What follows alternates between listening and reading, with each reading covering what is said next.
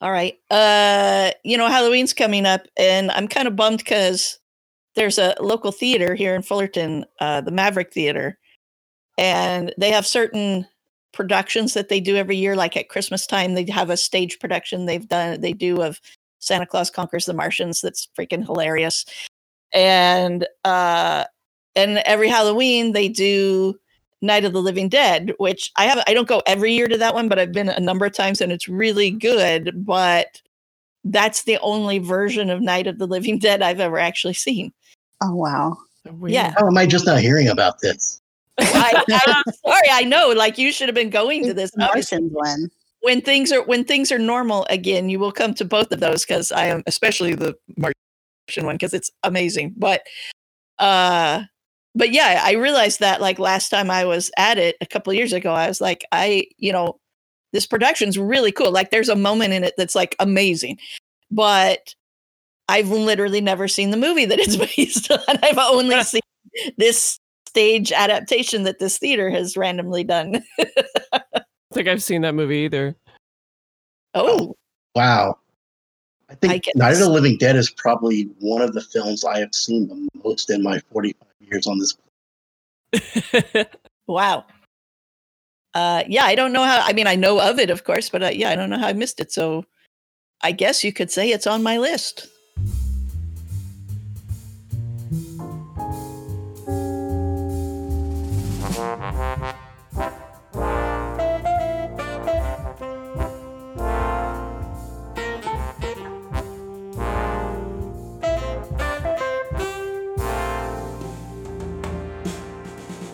Hi, I'm Elisa, and I have seen Night of the Living Dead. I'm Andrew, and I have seen Night of the Living Dead.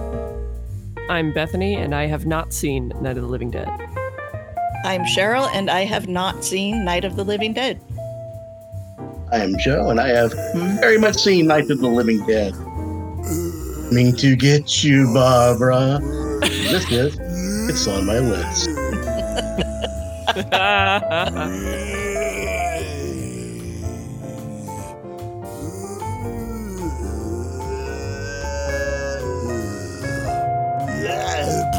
Uh, I want to reveal something very strange about the way that Oh. I've seen this movie.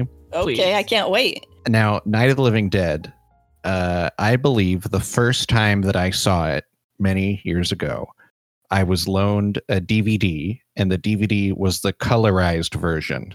What? Boo, boo. yeah, I've never even heard of that. Huh. It's it. I I remember thinking it was a little odd, but just I thought, oh, it's an old movie. This is like maybe I was just getting out of high school. I I I'm like. I I didn't think much of like oh it's an old movie the color looks funny but uh you know since then of course I'd seen it in black and white the the proper way and yeah it looks great like it's there's no reason for for it to have been colored yeah. you know given color like it's so- so odd yeah, that's a weird choice to colorize. Saw probably 20 minutes of that version on television once around Halloween time. Turned it off in disgust. Was it done by that that guy who who bought all the old film Turner? reels? Yeah. Was it that guy? Can't remember. well I, I know it it if he fell did it to into Casablanca, then like nothing Oh, is yeah. sacred to that man. well to, it's it's in the public domain somehow Night of the Living Dead yeah. Duh. Yeah. Yeah, it has a, a very weird journey. Like this movie, it, it's a milestone in many different ways in cinema. When they finished it, they were going to call it the Night of the Flesh Eater. So they had everything mocked up for that. Mm. And at the last second, they found out four years earlier there had been a film called The Flesh Eater. Mm. So the company that was going to distribute it decided to change the name to Night of the Living Dead. So they did it very last second. And when they did it, they forgot to put the little copyright notice on the title. Mm. Back then, with the copyright laws, the way they were written, it immediately went into the public domain. So that's why there's 800 million different versions of this thing on VHS, DVD, Blu-ray, whatever. Mhm. Yeah. But yeah, and they were, I mean, poor George Romero Right. That's Yeah. out of so much money. Because I think until the Blair Witch Project came around in '99, this was like the highest grossing independent film still. One yeah, of- I wrote. I think I wrote down somewhere what it had. Oh, apparently, I didn't write down what it had made. But yeah, it was like super cheap to make, and they made a bunch of money on it. But yeah, I mean, this is what kicked off back then. Independent film. yeah, We're going to pay play like the Northeast is where he would have played in and around Pittsburgh, and this Yeah. was the first time where something that was done in a small region just kind of blew up and went across the entire country. And after that, everyone started going, "Oh, maybe we should pitch in some money and do an independent movie." It, it just, I, I love this movie for various different reasons. That always bummed me out. Uh, Yeah. George Romero is one of my heroes. Uh, when he died three years ago, I was crushed. Gave him a star on the Hollywood Walk of Fame not long after he passed away. Uh, luckily, he knew he was going to get it, so before he oh, cool. knew That's he was nice. they were going to give it to him. And I missed the ceremony, but I was able to go to Glendale at the Alex Theater. They did a memorial for night. I got a ticket to go to that, and I actually ended up sitting like two or three seats away from his widow Susan and his daughter Tina, and they screened Creep Show and a bunch of people who were in his there. And it was like just a really cool celebration. Um, it, it, I also have a weird relationship with this movie because I knew all about it before I watched it. Yeah, Because this was one of not the first date my father ever took my mother on. Went to a local drive-in theater to see it, nice. and my dad way into horror movies. My mother not so much. Would tolerate them when we would watch, but it's not anything she would ever seek out. So the cool thing was, where she lived, at her parents' house, there was a church with a graveyard, a stone's throw from her bedroom window, and that is where like all the town drunks oh. would congregate and drink on a Saturday night, Friday night, Sunday night. So as a little girl, she would just hear a bunch of noise coming from a cemetery in the Oh, middle man. of the night. So after they see this movie and my dad drops her off, I don't I can never remember if it happened the exact night. It just seems too convenient for that to be the case. Probably it happened a little bit later, but at some point after she watched it, heard something right outside her bedroom window, and she pulled the curtains back, and this giant white dog streaks by the yard right in front of her window. So she's like, "Ghosts are real. Let's go the ground." right? Oh my So. I had always heard that story that always made me laugh. So when I finally got to see this movie, I'm like, man, I always like thought about this movie with chuckle, and now I'm not laughing anymore. yeah, I have to say this movie was uh, a lot m- tenser than I expected it to be. Like I went into it thinking I, I don't know why, but I had this impression that it was sort of not not bad on the level of Plan 9 from Outer Space, but that it was a generally like poorly acted uh kind of silly movie or something. Well, Not silly, but just not yeah, campy, not be not like not good and people loved it camp, in yeah. part because of that, right? And, and so watching it, I, I was like, oh gosh, no, that's not what this is at all. Like, I thought the acting for a small little independent movie like that was actually pretty good on the whole. And yeah, it was really intense in parts and really, you know, a lot better made than I went into it expecting it to be. So, uh, yeah, I was really kind of startled by how scary it was. I was, and yeah, as the other first time viewer, I was kind of expecting maybe not camp, but um, just more, more of like a typical monster movie, almost like a, a Universal monster sort of thing, Yeah. where it's just like zombies, zombies, zombies all the time, zombies, but it's not really about zombies. Right, right. Uh, it's about the monstrosity of humanity. Yes. well, I was just talking with a friend earlier today who's a, a, a community college instructor, and I, I wish I'd known this sooner because I told her I would have invited her to join us because she teaches with this movie. And so Whoa. she, you know, was talking about how she has her students really look at like the history of zombie movies, that there's really only one that was prior to this in the 1930s called White Zombie, and that zombies are a metaphor for slavery uh, or not today. Now they're more like for the drudgery of our you know our lives. But um but you know she has them go back and look at it that way and especially with this movie that it's a little less obvious in this one but um, but obviously you have you know this was 1968 and you had a black man leading a movie. You know he was the one who was taking control. He was the one who was making things happen. She talked about you know there's a scene where he slaps barbara and to see a black man on screen slapping a white woman in 1968 was not really common. And and so you know george romero really really took some chances and put messages in there that you I certainly didn't expect seeing in this movie. And Yeah. you know and as it as it continues you know certainly by the time you get to the end there's a really clear message. And uh, yeah I was really surprised by that but I thought it was really effective Yeah, I love the social commentary in this film. It's one of the things that, even as a little kid, I dug about it. And the older I've gotten, the more I've picked up. When I got back into college uh, one year for my English term paper, I actually wrote about the social commentary in the Romero zombie films. I went from Night of the Living Dead all the way through uh, Survival of the Dead.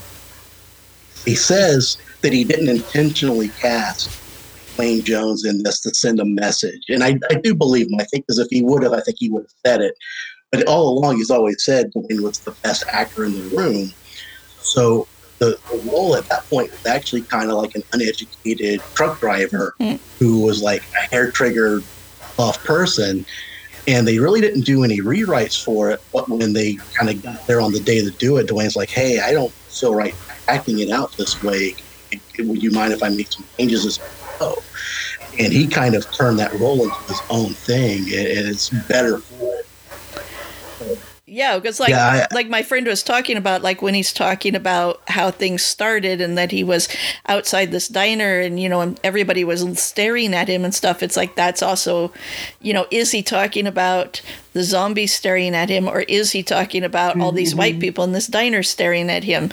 So I was like, whoa, I didn't even think about that when I heard that that dialogue. But yeah, that makes sense. So yeah, And kind of what your friend was talking about. I mean, there were more than just the one quote unquote zombie movie prior to this, but they were all mainly like voodoo zombies. yeah, yeah, Where someone used like a potion or a powder or something to kind of strip your humanity away. right, You would be buried and quote unquote resurrected, and then you know they would use you to work on their plantation or whatever it might be. right.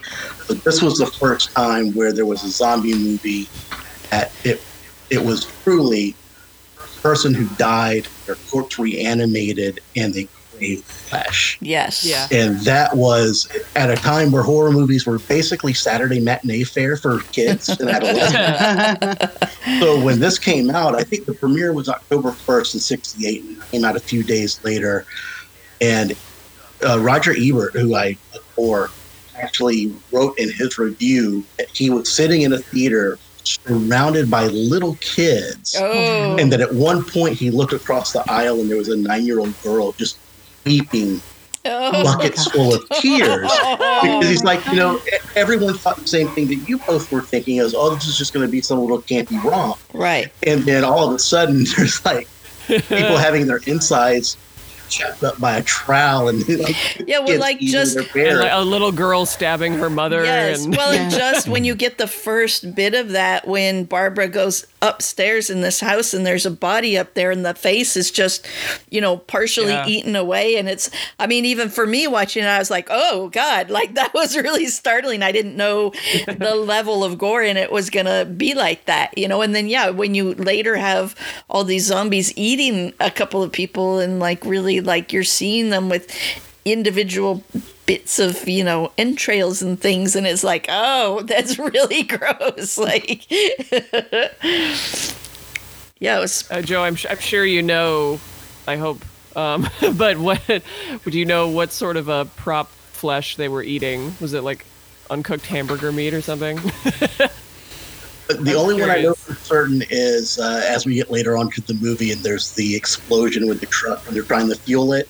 oh yeah. The, the cooked goods were baked ham covered with chocolate. sauce. taste.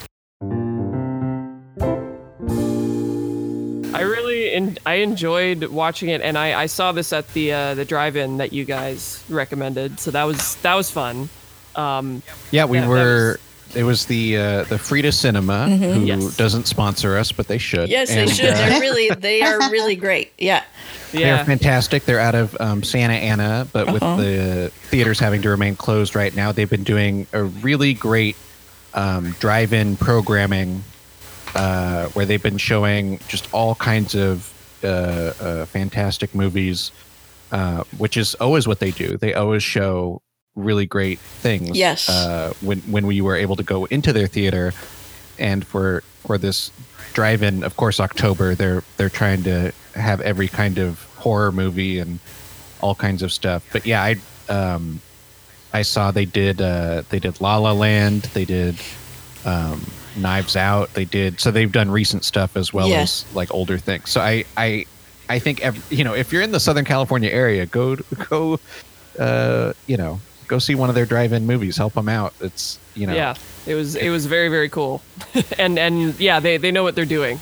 All the the staff was great, and uh, the the way they had it set up was really nice.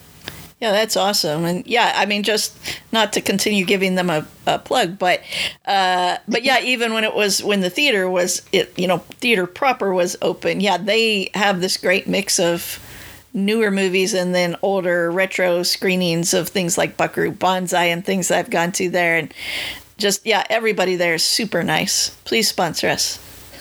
like they can like they can even do that right now. But but uh yeah i'm sorry that i missed that. I'm st- i'm still in the stage of like i'm not even going to drive-ins. So um plus going by myself it's expensive. But uh but yeah that i i would like to see this on a big screen with other people and just see what it's like in that kind of screening you know Yeah. Uh, we missed the drive-through, but two or three, four years ago, I did go to Beyond Fest, and they had the 4K restoration version of this Oh. film. They did the Egyptian. That it, that was the first time I saw it in theater with a crowd. It was like, eh, you know, you just kind of check off little events in your life, like I will not forget that. Right. That- that- check mark. yeah that's really cool I was going to say, I, I'm one of those people that I always say if I had a time machine, I wouldn't go back to try to get a picture or anything. I would just go back to like when Night of the Living Dead first hit, and watch it with the crowd. Or when Nice. Go debuted and sit in the crowd with everyone there. Oh, speaking of not to go too hard on a tangent, but there was a, I think it came out either last year or a couple years ago, a, a recording, an audio recording of a movie theater that was seeing um, Halloween for the first time. oh And I, I think you can kind of hear the movie in the background, so you kind of know what spot they're at. but it's one of the reveals when she's like in the house, and then you see him in the background, and the crowd just loses their mind. that's it's like I love those there's kind of like things. laughing and screaming and just it just sounds like so much fun. the beginning of this movie, when the brother and sister Barbra and Johnny are going to cemetery, the flowers on the grave, that is the cemetery in Evans City, not too far outside of Pittsburgh. all And I did visit that place. oh It is out in the boondocks. The only difference, and it's been about seven years since I was there, and really the only difference from seven years ago and when they filmed at 68 are instead of a dirt road, is paved. It is surrounded by trees and forests, and we're like, there's Wow. nothing around there.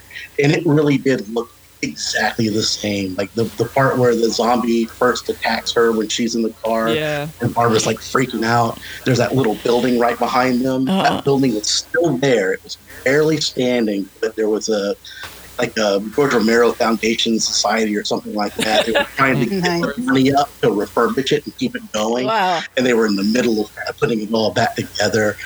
And you just kind of, it was a smallish cemetery, but if you walked out, it was very easy to find, like the tombstone that she would stop at and kneel down by. It was just, it was one of the coolest things ever. That's so cool. and the person that took me out there and my, we were the only two people out there and i was just like taking pictures left and right. You want me to take a picture of you by the tombstone? No i just want to stand here and be in the area. This is just so cool. Yeah. That's really cool Yes, I would have thought. I mean, I know it's low budget, but I still would have thought they dressed some of that a bit or put in some extra tombstones or something, you know, to make Yeah. it look just so. But I mean, it makes sense. They just used what was there, right? Yeah, and people have asked Romero that before too in interviews. He's like, "You think we got money for that?" Like we're talking And- and- serious low budget. Yeah. and, and even the the farmhouse that, that Barbra escapes to, that was a farmhouse that just someone he knew had it and they were going to demolish it. So they told him Oh. he could do whatever he wanted to the house just as long as when they were done I know so he could just knock it down. So Perfect. everything was practical. It was there. It was pro- it's Wow. either someone they knew or a friend of a friend. Uh, the whole reason that Barbra she's trying to get away runs into the tree makes me laugh because uh, you know I will of course I love zombies so I watch The Walking Dead Yeah. and every time a character's in a car there's no one on the road they always wreck the. It's true. And Yes. it took me a while to remember well Barbra wrecks the car in Night of the Living Dead so they kind of set a precedent very early on but the only reason they did that is someone accidentally hit the car and dented it, so they had to make a reason why the car was Oh, dented. They had to hit the wow. tree Yeah, because it's like runs across the field. it's like super dented, but she just kind of like skirted the tree, like she just barely rubbed against it. I'm like, where did that dent come from? Like, yeah, that's great. That that is funny because I feel like that's part of the the charm almost of this Yeah, movie is that it is so low budget, but it's I don't think it's so low budget like Cheryl, like you were saying, you thought it was going to be like Plan Nine, right. I, I think it it hits that right level where I mean w- weren't a few of the actors they were like uh, stage actors so it's almost you know like like they're very broad kind of stage performances Yeah. and the sets are very you know Joe you're saying practical sets so it's kind of like an actor's dream is like oh I'm in the place you know? Right. they, you know they don't have to pretend they're closing a door. Like they have a physical a real door to slam or whatever. Yeah. uh, so I think that gives it that charm where it's it's kind of hits that all the right notes of you know not it, it's yes it's a horror film but it's not you know too gross out. It's not too you know uh, uh, jumping or in your face Right. they take the time to have little like social commentary discussions uh, and like when you know the the all of the the exposition that we get from the television Yes. is Yeah. is all very like yeah this is just very easy to film just it's like a news set you know there's there's the uh the scene where they're they're talking to like the sheriffs they're just kind of standing around. It's all like handheld. Yeah, And I Yeah. actually, like it just has like that feel of like it's it was easy to make. Yeah. And those i thought those scenes when they were like talking with the guys who'd kind of formed a sort of a posse to to get rid of all these zombies you know and and it was on the news. I thought those scenes like really worked well. Just like Yeah. it felt very genuine like they're just out there talking to these guys who are doing this. Like it didn't feel like i didn't know if a lot of it was sort of improv or if the just the guy leading that group was just a particularly good actor in this but yeah it i, I it felt very genuine to me. Um, when I saw this when I was fairly young, probably you know like eleven or twelve, and it was those scenes at the end that, um, you know, it was being so young and impressionable. I'm like, what, did they work in actual footage from something that Yeah. actually happened? Like I, w- Uh. I really believed it as a kid that that that was real. It had me second guessing it, yeah and then of Yeah, course I couldn't really sleep. well yeah, I, I, I liked it a lot. i like Because no go ahead I would say the newscasters were real newscasters from the Pittsburgh area. Yeah. So, Oh, cool. Uh-huh. it- it- and I always hate when they get fake, you know, an actor to Yes. play a news person because it's just not the same. right You have Mm. a cadence and a way of presenting things that are all their own. Yeah. and it's hard to mimic. So between that and the fact that they were shooting everything close up, and, and then as we get to the end, and we'll, uh, we got a lot at the end, it all almost felt like they you found documentary footage Yes. and you were watching. yes Right. Yes. Yeah. And I, I loved like all of the radio stuff, the TV stuff, like uh, it, the way that it it, the whole thing, uh, like this whole story was unfolding outside of that house. And because, like, I, I noted that they said, like, the, this they're following this epidemic of mass murder by unknown assassins like because that's what you would think at first right? Like oh my god there are these Yeah. rogue groups out there like just randomly killing people. And then as they're in, saying i made a note that says familiar because it they were telling people to stay inside behind locked doors stay where you are. I'm like okay yeah so i'm used to that.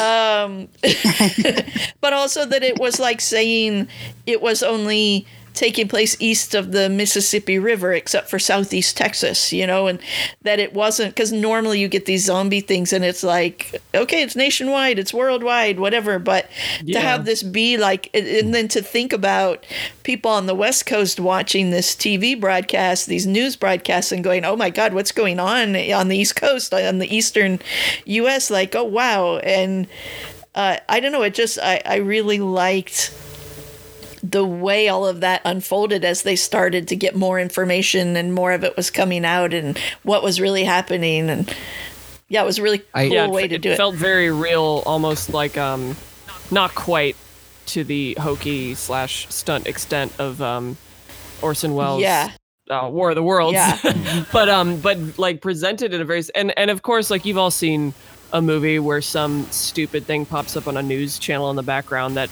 coincidentally has ex- this exact thing to do with what the hero's problem is. right Um, but but here it kind of works because it's like the only thing that matters, and and it's it's happening to other people, not just like the people in this house. right So it was it was an entertaining and like informative way to to get the information across.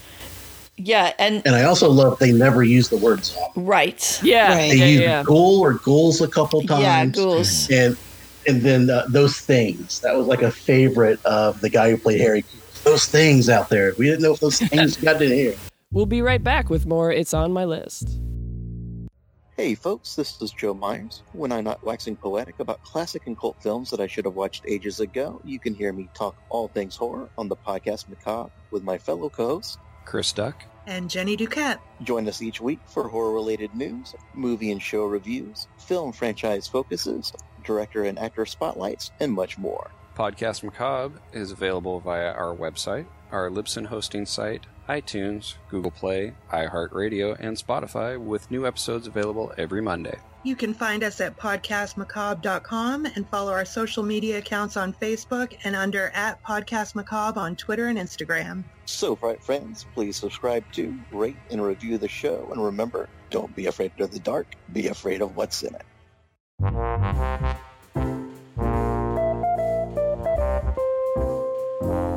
I watched it the other night with Alex, and she was like so annoyed, obviously, with Barbra.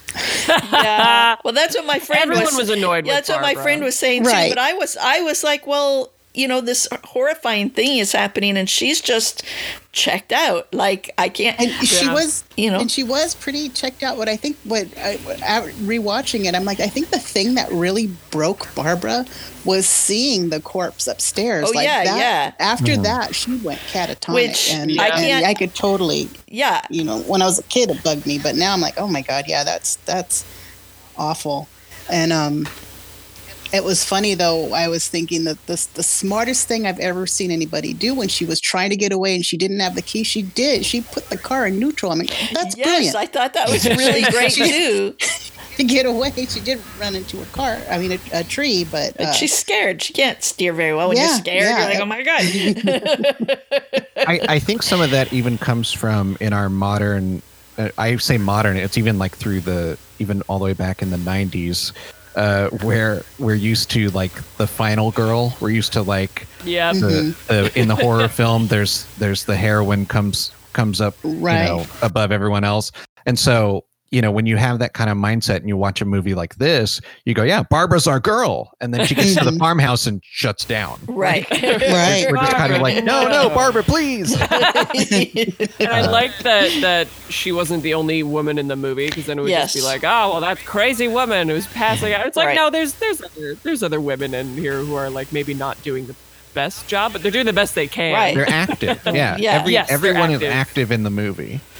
Yeah, oh, and uh, I liked there were a couple like subtle things like between Harry and Helen, the the couple with the daughter, and and that Helen at one point says makes a comment of we may not like living together, but you know, and I was like, oh, okay, so we have a whole thing here that's just there's a little background for us that these two do not really get along. They're a couple, but you know, they're married, but this is not going well.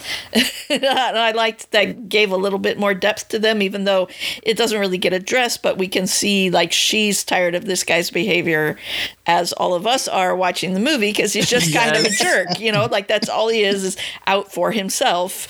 And uh yeah. I always loved Helen because she didn't take any crap from Harry. Yeah. and and he came up like big man on campus trying to tell Ben what to do, and he's Oh, already yeah. like, you know, Barbra's like, what off in Never Never line at that point.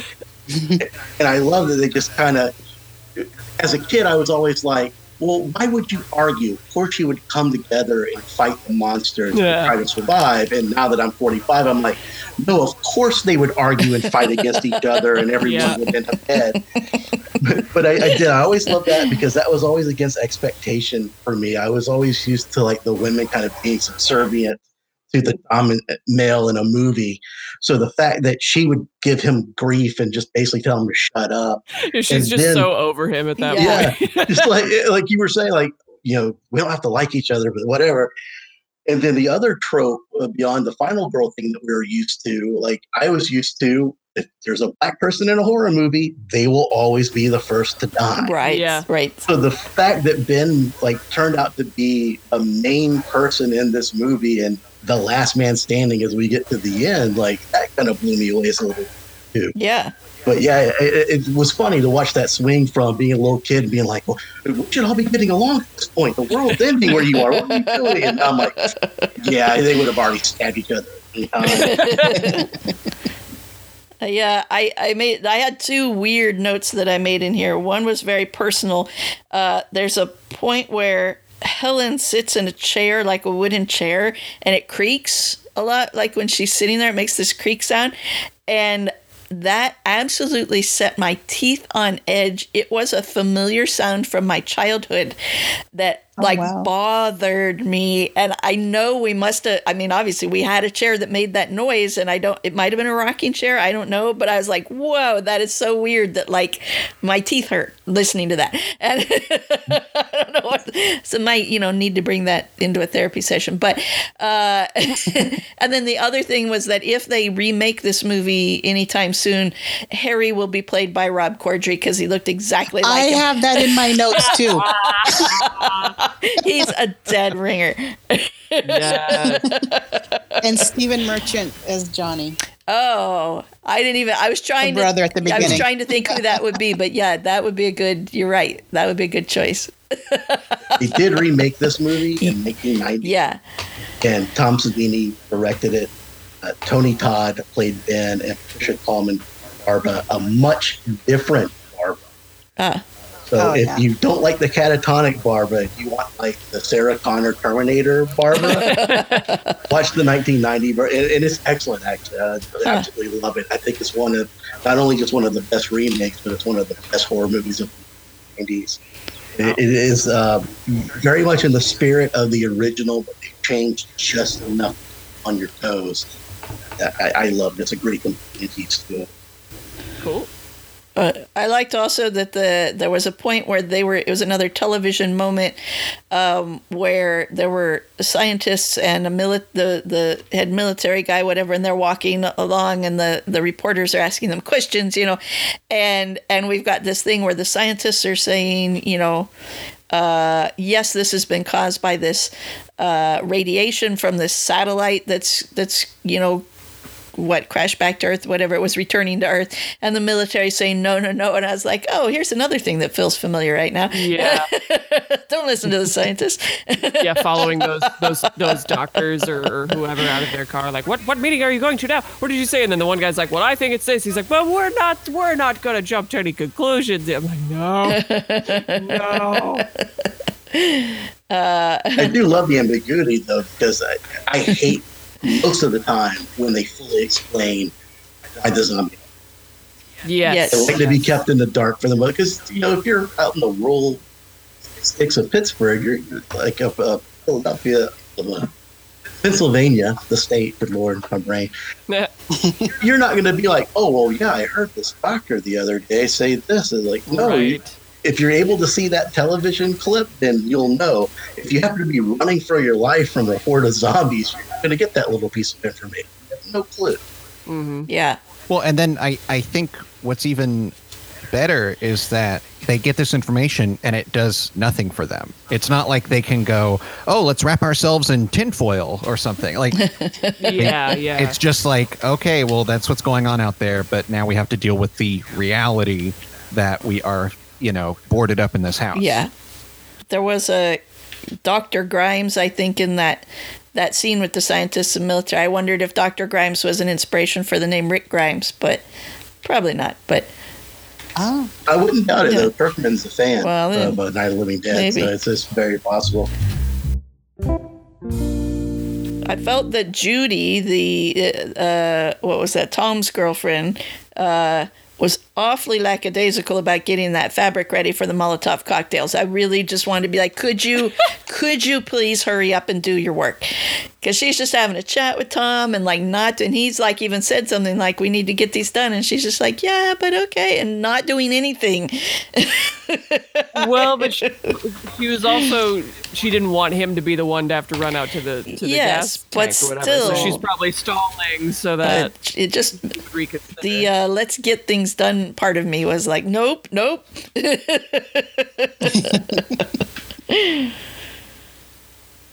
Uh, yeah, that whole scene with the truck when they're trying to, to, they have this whole plan and they're trying to get the zombies away from the truck so they can get out there. They've found the key for the gas pump, so they get out there and they got to get it over to the gas pump and fill it up, and then just everything goes wrong at that point. I was Oh, like, yeah. wow, that was a really good scene. Like, I really, I you know, I thought that was well done. Of just every every step being the wrong one and just everything going bad. Well, even the the before they even get out there, Judy says, "Oh, I, I'm I'm gonna go too," Right. and then uh, Harry just tosses her out the door, Yeah. and closes it behind her. Yep. I, I think in Harry's mind, he's like, "Well, if they never come back, we're better off." Yes, yes. That's And it's like- definitely what he was thinking. It wasn't one second he was the one staying behind where I was like, oh, he's going to be a good guy and help them out. Like, Hell right. no. that's going to end badly for everybody. Right.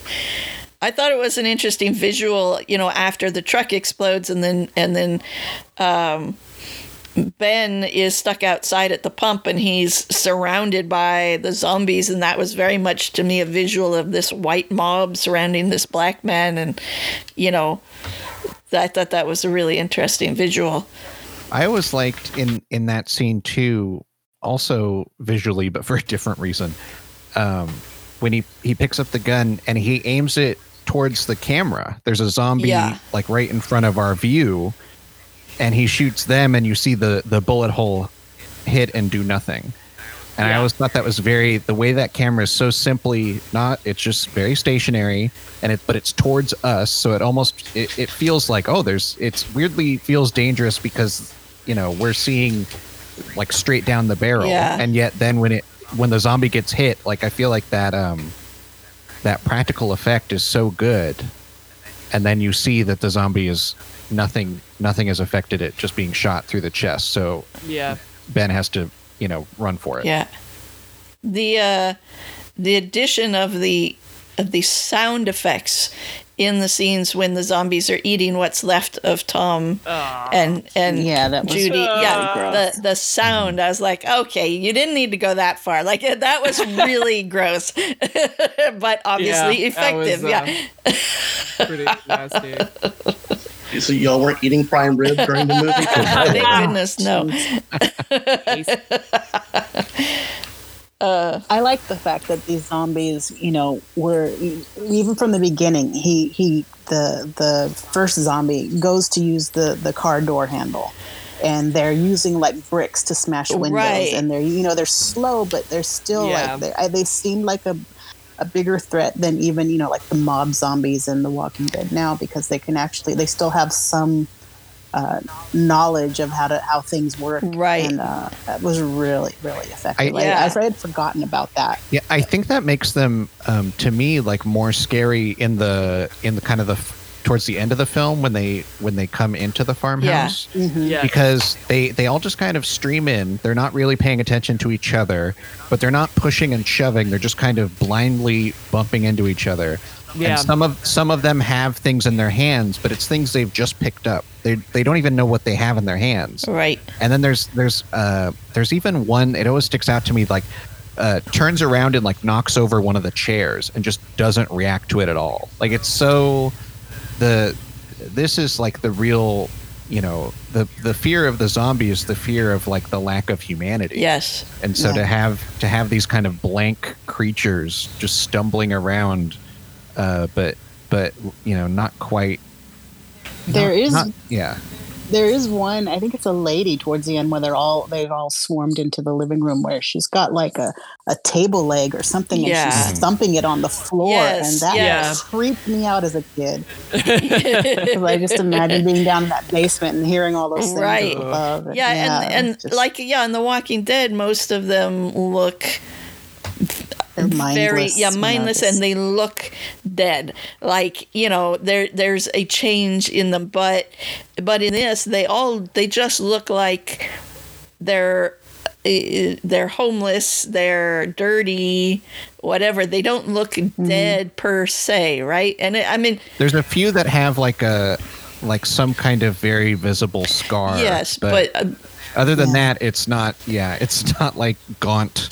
You know, it's not like oozing. Right. You know, body parts. right whatever. yeah so it's like you could encounter this group of these people and think oh what's wrong with these people but you wouldn't think oh my god zombies you know so well, that that was uh that was Barbra at the beginning. yeah like oh yeah trying to She just talk to that guy nearly crashed into that man. Yeah. Yeah. because And I like too at the beginning, you know, most of them are dressed in suits and stuff, but as the night goes on, they're like wearing nightgowns or, you know, just like shirtless. Some people are naked. Yes, I think there's a lady who's Yes. naked. The- and the it's one naked like as lady. The night, yeah. As the night goes on, it's like, oh, these people, you know, they're, they're being attacked in their homes as, you know, like real time. It Yeah. seemed like it was, Yeah. it was a neat, a neat touch to how, how the time's moving on through the night. It's- yeah. Oh yeah. Yeah. Well, because the um they do say at one point in the film it's the recently dead and the unburied. dead. yeah So it's not like you know, you know, ancient skeletons are rising up. It is Yeah. like if you died in the last 24 hours or something. Like No. yeah, I and, and that explains the suits. Yeah. right yeah it's just I always think that's funny. The well-dressed zombie. i love I, have been subscribing to that for years it's a great magazine uh, Nice. Uh, the other thing that kind of blows my mind about this movie is like we're, we're only eight years after Psycho had a toilet in a scene, and that was the first time you'd ever seen a toilet flushing, and people it blew people's minds. yes So, like in that eight-year span, we go from that to naked zombies just sticking their hands in people's guts and ripping out and just chowing down. Well, and I and I and it's interesting that you mentioned Psycho because the scene where the the little girl Karen goes after her mother with the trowel that's very much a Psycho style kill scene. You know, you get more evident blood as it's happening, but but yeah, that was all I could think of was like, oh yeah, just put the violins in here and you know. Mm-hmm. Def- And that's a great scene for sound design to do because you never see really it go into her mother's Right. stomach, but that little sound Yeah. over and over and over, and the way that they show the shadow of the trowel. coming Yes. down. Uh, I forgot until I rewatched it again last night. Got just how much I adore that scene, and then there's that, that weird like spooky ambiance they put on her screaming, and it turns to that weird like Right. Oh man, yeah, yeah, Oh, yeah. that's my jam. I am a little worried about you now, more than I was before. You have no idea.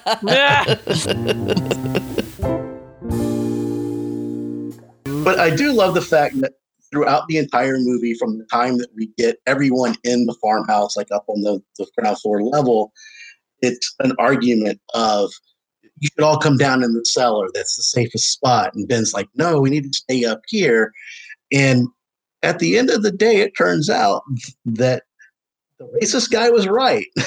Going down in the cellar was the safest spot. So I do love the fact Right. that the guy that's our hero is fallible. Yes. Yes. Like all their plans don't come to fruition, and then at the end of the day, he has to go down and go to the one place where he didn't want to go, and he ends up actually surviving down there.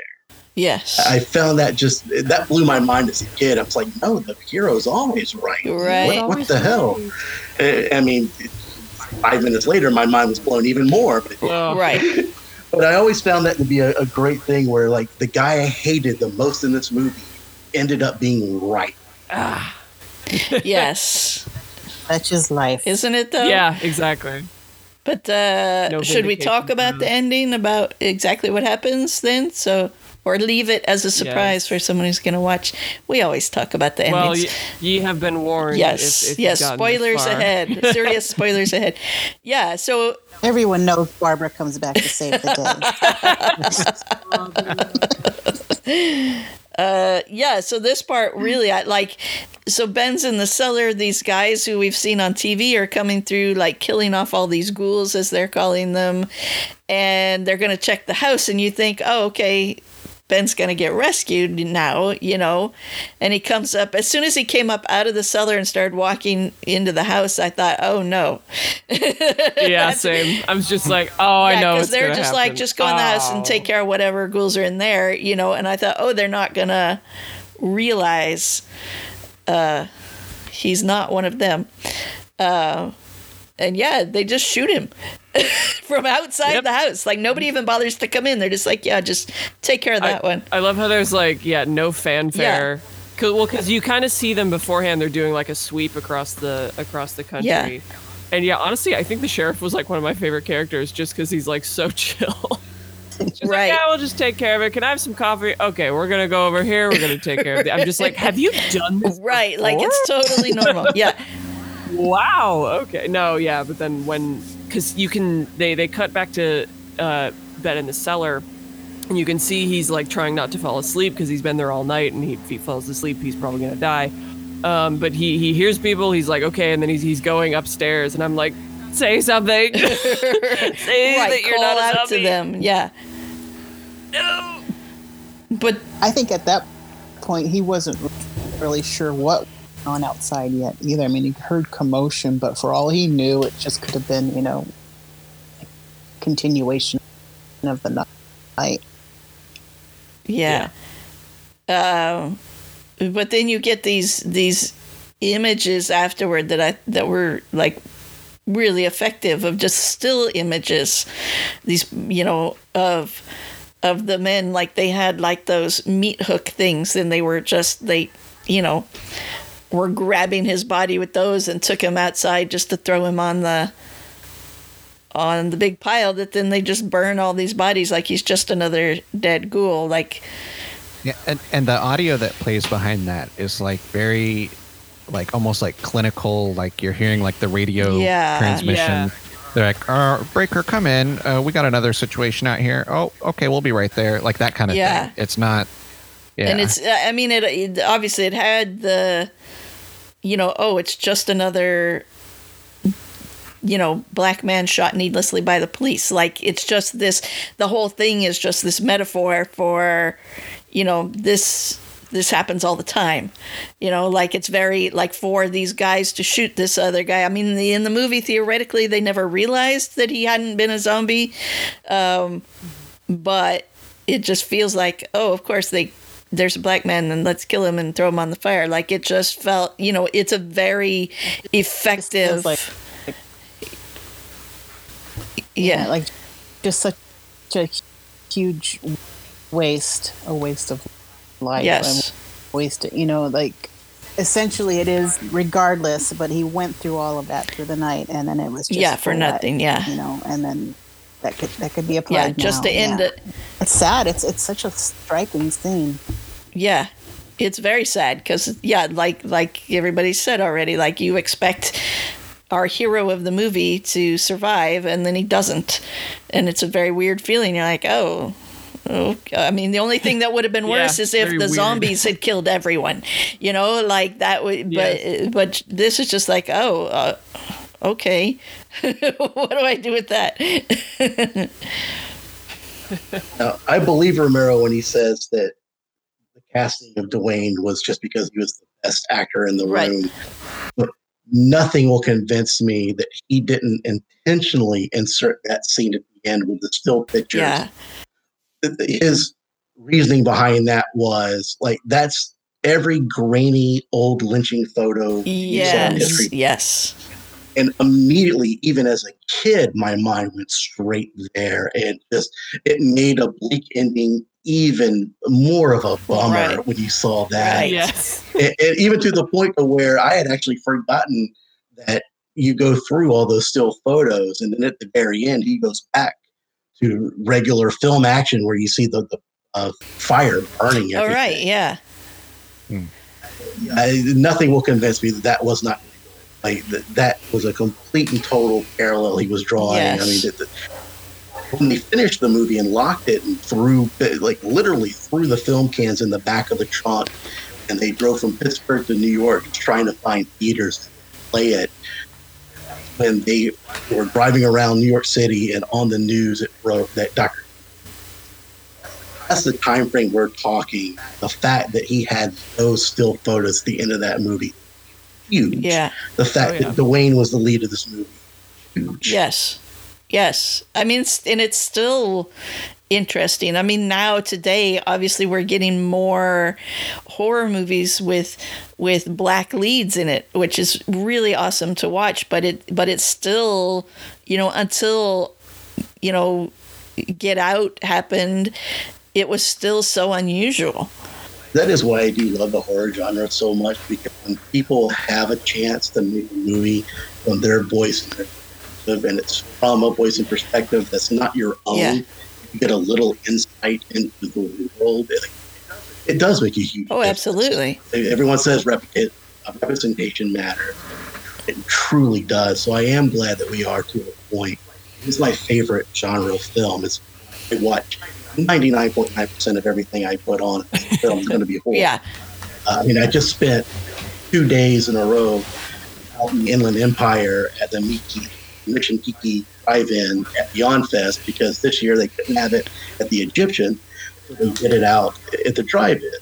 Yeah. So Monday and Tuesday, I did the two-hour haul in prime time Oh traffic boy. all the way out Ugh. there.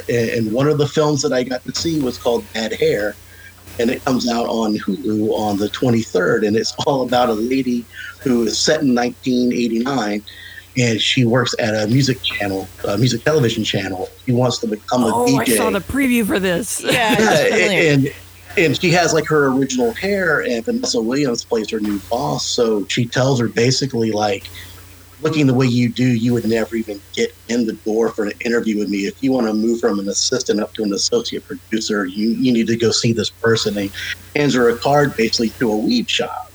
So it's Mhm. all about black women and the standards of beauty that they're held to from themselves, other black women, white women, and everything in between. And it really was like kind of an eye opening thing. And it sounds like it's slapsticky to say that a movie about a killer weave actually has great social commentary. but it's it a did. great idea. It's an awesome idea. Yeah. it really was. So, it- and it wasn't as it's built a horror comedy, but it was way more horror than there was comedy. Wow. So it really did kind of take me back a little bit. But things like that, like you never would have seen that years ago. I'm glad that people are getting a chance to express their voice Yes. and do things. Like we all know Jordan Peele would get out and us. And I, I think we're going to start seeing more of that. The, the better these films do at the box office when the box office again. and the more word of mouth that people get. Yeah. Yeah. I love that we're getting different perspectives and seeing more of like what horror is to someone other than white men, you know? Like seeing what things are in there and there's a lot of social commentary in the horror movies that, that we're seeing now. And I and it's awesome to see like just, you know, it's so much more than just about scaring you, you know? Yeah. I feel attacked. I have an opinion too. right. Now, something I am curious about, um, particularly for Cheryl and Bethany, but uh, obviously for, for everyone else as well. Had had y'all seen the the you know quote unquote sequels to this? The other like Dawn of the Dead, Day of no, the Dead. I haven't. I have. Uh, I recently watched. Uh, what was it? Return. Uh, Return of the Living Dead, which was the '80s thing. Not- Okay, yeah. Part of the of course, yeah, not Well, not not officially Not- part of this The canon, co- which yeah, was the- readily apparent. It was I, like and I, I had yeah. seen that before watching. Yeah, Night of the I haven't Dead. seen any of those. Yeah, John Russo, though, who had a big hand in this, though, and that was kind of his own in and take on the zombie genre. That's where you get them talking and going brains, brains. yes. All right. I like that movie. That's not my preferred zombie, though. Yeah, it, it, Yeah. if you even halfway liked Night of the Living Dead, Dawn of the Dead, most people consider that the best of the bunch from him. I still prefer Night uh, personally, but Dawn of the Dead takes it out of the countryside, slaps it right in the middle of the city.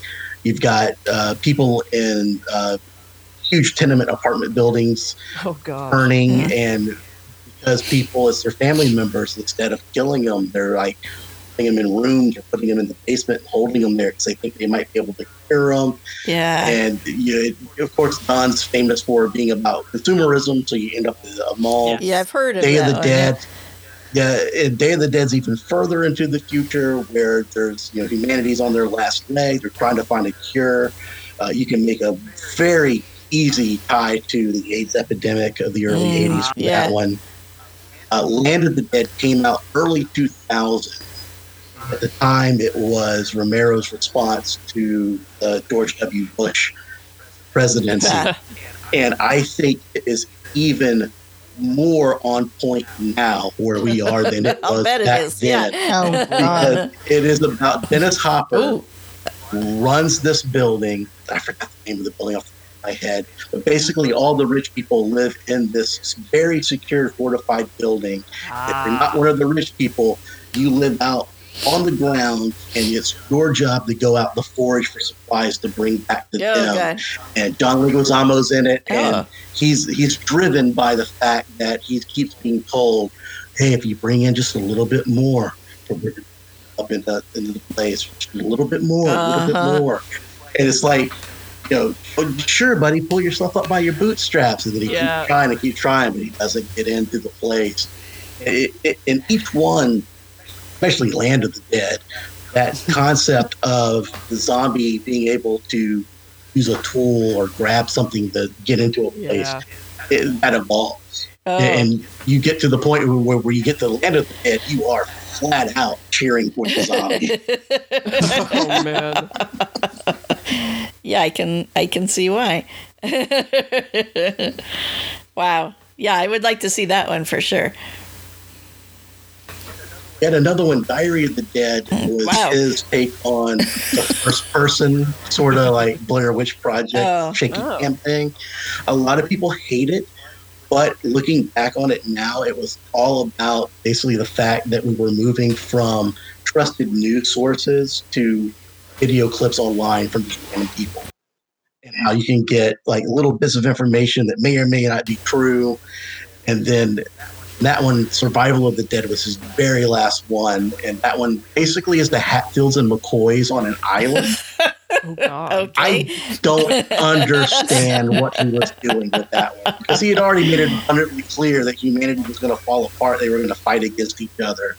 Uh, it- it's it's so I just can't I can't recommend that one. That's the one I've seen the very least out of all. of I just, I mean, I knew Yeah. there were like two other, you know, of the dead movies. I didn't realize he just kept making them. well, and they were Why not? long far apart. Though. Yeah, but wow. Day of the Dead came out in the early '80s, and then you didn't get Land of the Dead until 2003. And he was pissed about that too, because like The Walking Dead, huge on television. They actually asked Yeah. him to come film, and he's just like, "No, I'm not going to come do one of yours. If I'm going to do something zombie, I'm going to do my own thing. What are you talking?" yeah. But, I- and But when he passed obviously, away, go ahead. I was going to say when he passed away, he actually was working on another one called Road of the Dead, Oh Lord. where it was going to pick up on the end of Land of the Dead, and the zombies were going to just kind of follow where the people drove off to Oh lord. and kind No. of go after them. But but yeah, it's uh, and It he's sounds like com- beating a dead yes, horse. it does. Yes. Well, you know, it, it is at that point, Reanimated I, horse. I didn't because the fact that he had been screwed over on the copyright for this, I'm like, let the man get all the money in the world he can. Yeah, that's true. well, and it, it, I mean, The Walking Dead obviously borrowed an awful lot from what he created throughout all those movies. I mean, uh, yeah, as you're talking about those, I'm like, oh yeah, they do that in Walking Dead. Yeah, they do that in Walking Dead. Like, yeah, I mean, they owed him a huge debt for that. I mean, every zombie movie does now, I guess, but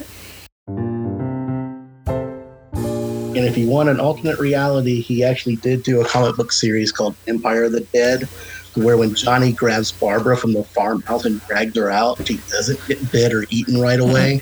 And one of the posse happened to be out there at night hunting and uh, does free her from Johnny. aw, Yeah. There is a version where she does, uh, of course, being the, the kid that loves downer endings. I like the fact that they just put it down to the ground on the body. But that's Oh, goodness. yeah. Did I answer your question, Andrew? Oh yeah. I'm I- so yeah. happy Joe gets his outlet. Yes, Once yes. a year. once a year. Which is why he has his separate podcast. He would explode. I'm just really glad we could settle on a horror movie that wasn't like super gross because there are Yeah. certain ones that I would just simply veto. So, or just be like, you Well, guys although enjoy, I did I'm not going to be there. I did see this with the double feature of uh, Evil Dead right afterwards, the original Evil Oh. Dead. Nice. I mean, Nice. and, and I, and that we'll talk about that at a later date, but uh, it was it was a nice balance. but yes, it, it does make my day that both of you enjoyed this, and it, it, Yeah. it was better than you expected. yeah, no, it definitely was. I, I was Yeah. really pleasantly surprised by it. So I I think uh, that sounds like we would all recommend it. Yeah. Nobody had a Yeah, bad time. yeah, It's kind of unusual. Yeah, I yeah, it definitely it definitely holds up. Uh, and I think as as we've been saying, it the message like grows stronger as time goes Right. on. Uh, whether or not George Romero intended uh, for any of these things to come through, they come through because he has some kind of uh, you know, there's like an honesty to the work Mhm. um, Mhm. that that comes through no matter what. Yeah. If you really dig his work, I watch a vampire movie, check out Martin. And if you want to watch something that's completely different, he has a movie called Knightriders. Basically, uh, Ren Fair the movie.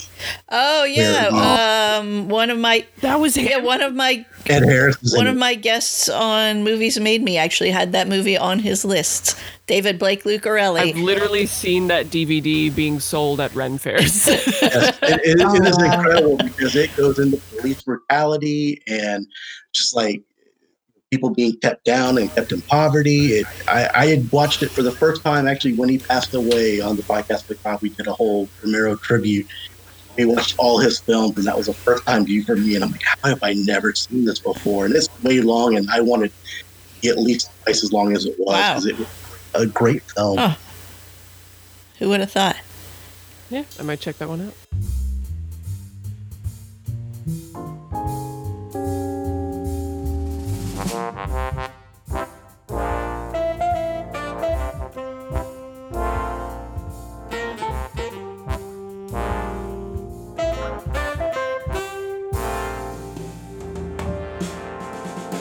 I'm Elisa Gonzalez, and I can be found on Twitter at this Elisa. I'm Andrew Lindy, and uh, I host another podcast called Nothing New, a remake podcast, uh, which is uh, myself and Justin Keyson talk about film remakes. You can find that at benvnetwork.com slash nothing new. Uh, I hosted another show called Dunstan Checks In, or the official Dunstan Checks In podcast. Uh, you could find all of those episodes at benvnetwork.com slash Dunstan, and I'm not going to explain what it is because it's over. It's done. I'm free of it. Congratulations. Yes, congratulations to Andrew. And and uh, you can find me on Twitter and Instagram at Podcaster Andrew. I'm Bethany Brinton. I'm a musician and composer. You can find me at all the social things at Bethany Brinton. Uh, and we are, it's on my list pod at all of the social things. It's on my list pod at gmail.com if you want to send us an email. Tell us about your favorite horror movie that you think we should see that I won't watch. Um, or, Me either. or any any sort of uh, Halloween spooky sort of genre movie or your favorite George Romero movie and and you'll chat with Joe for hours. and that'll be cool. Uh, I am Cheryl Jones. You can find me, my personal accounts on social media at Speedway CJ. Uh, you can listen to five years of Movies Made Me, now available on Amazon Music. And uh, I swear to you, I am eventually going to start my new show, which you can find at MyCore4Pod across social media. It will happen. I'm Joe Myers. Find me on Twitter and Instagram at that Joe Myers. And as this actually comes out, I've been doing a little October art project where I've posted mashups of cartoon characters and various horror movies that I And love. they're So great. Thank you so much. I, I am very much looking forward to the one tomorrow, which I'll go ahead and say uh, Ridley Scott's The Flintstones. is all Oh, I can't wait. if you're not tired of listening to talk about horror movies like we did in this episode, I also co-host the podcast Macabre, where we talk all things horror. Visit actually podcast. No, the. Please visit podcastmacabre.com for all our social medias. And uh, you are listening to It's on My List.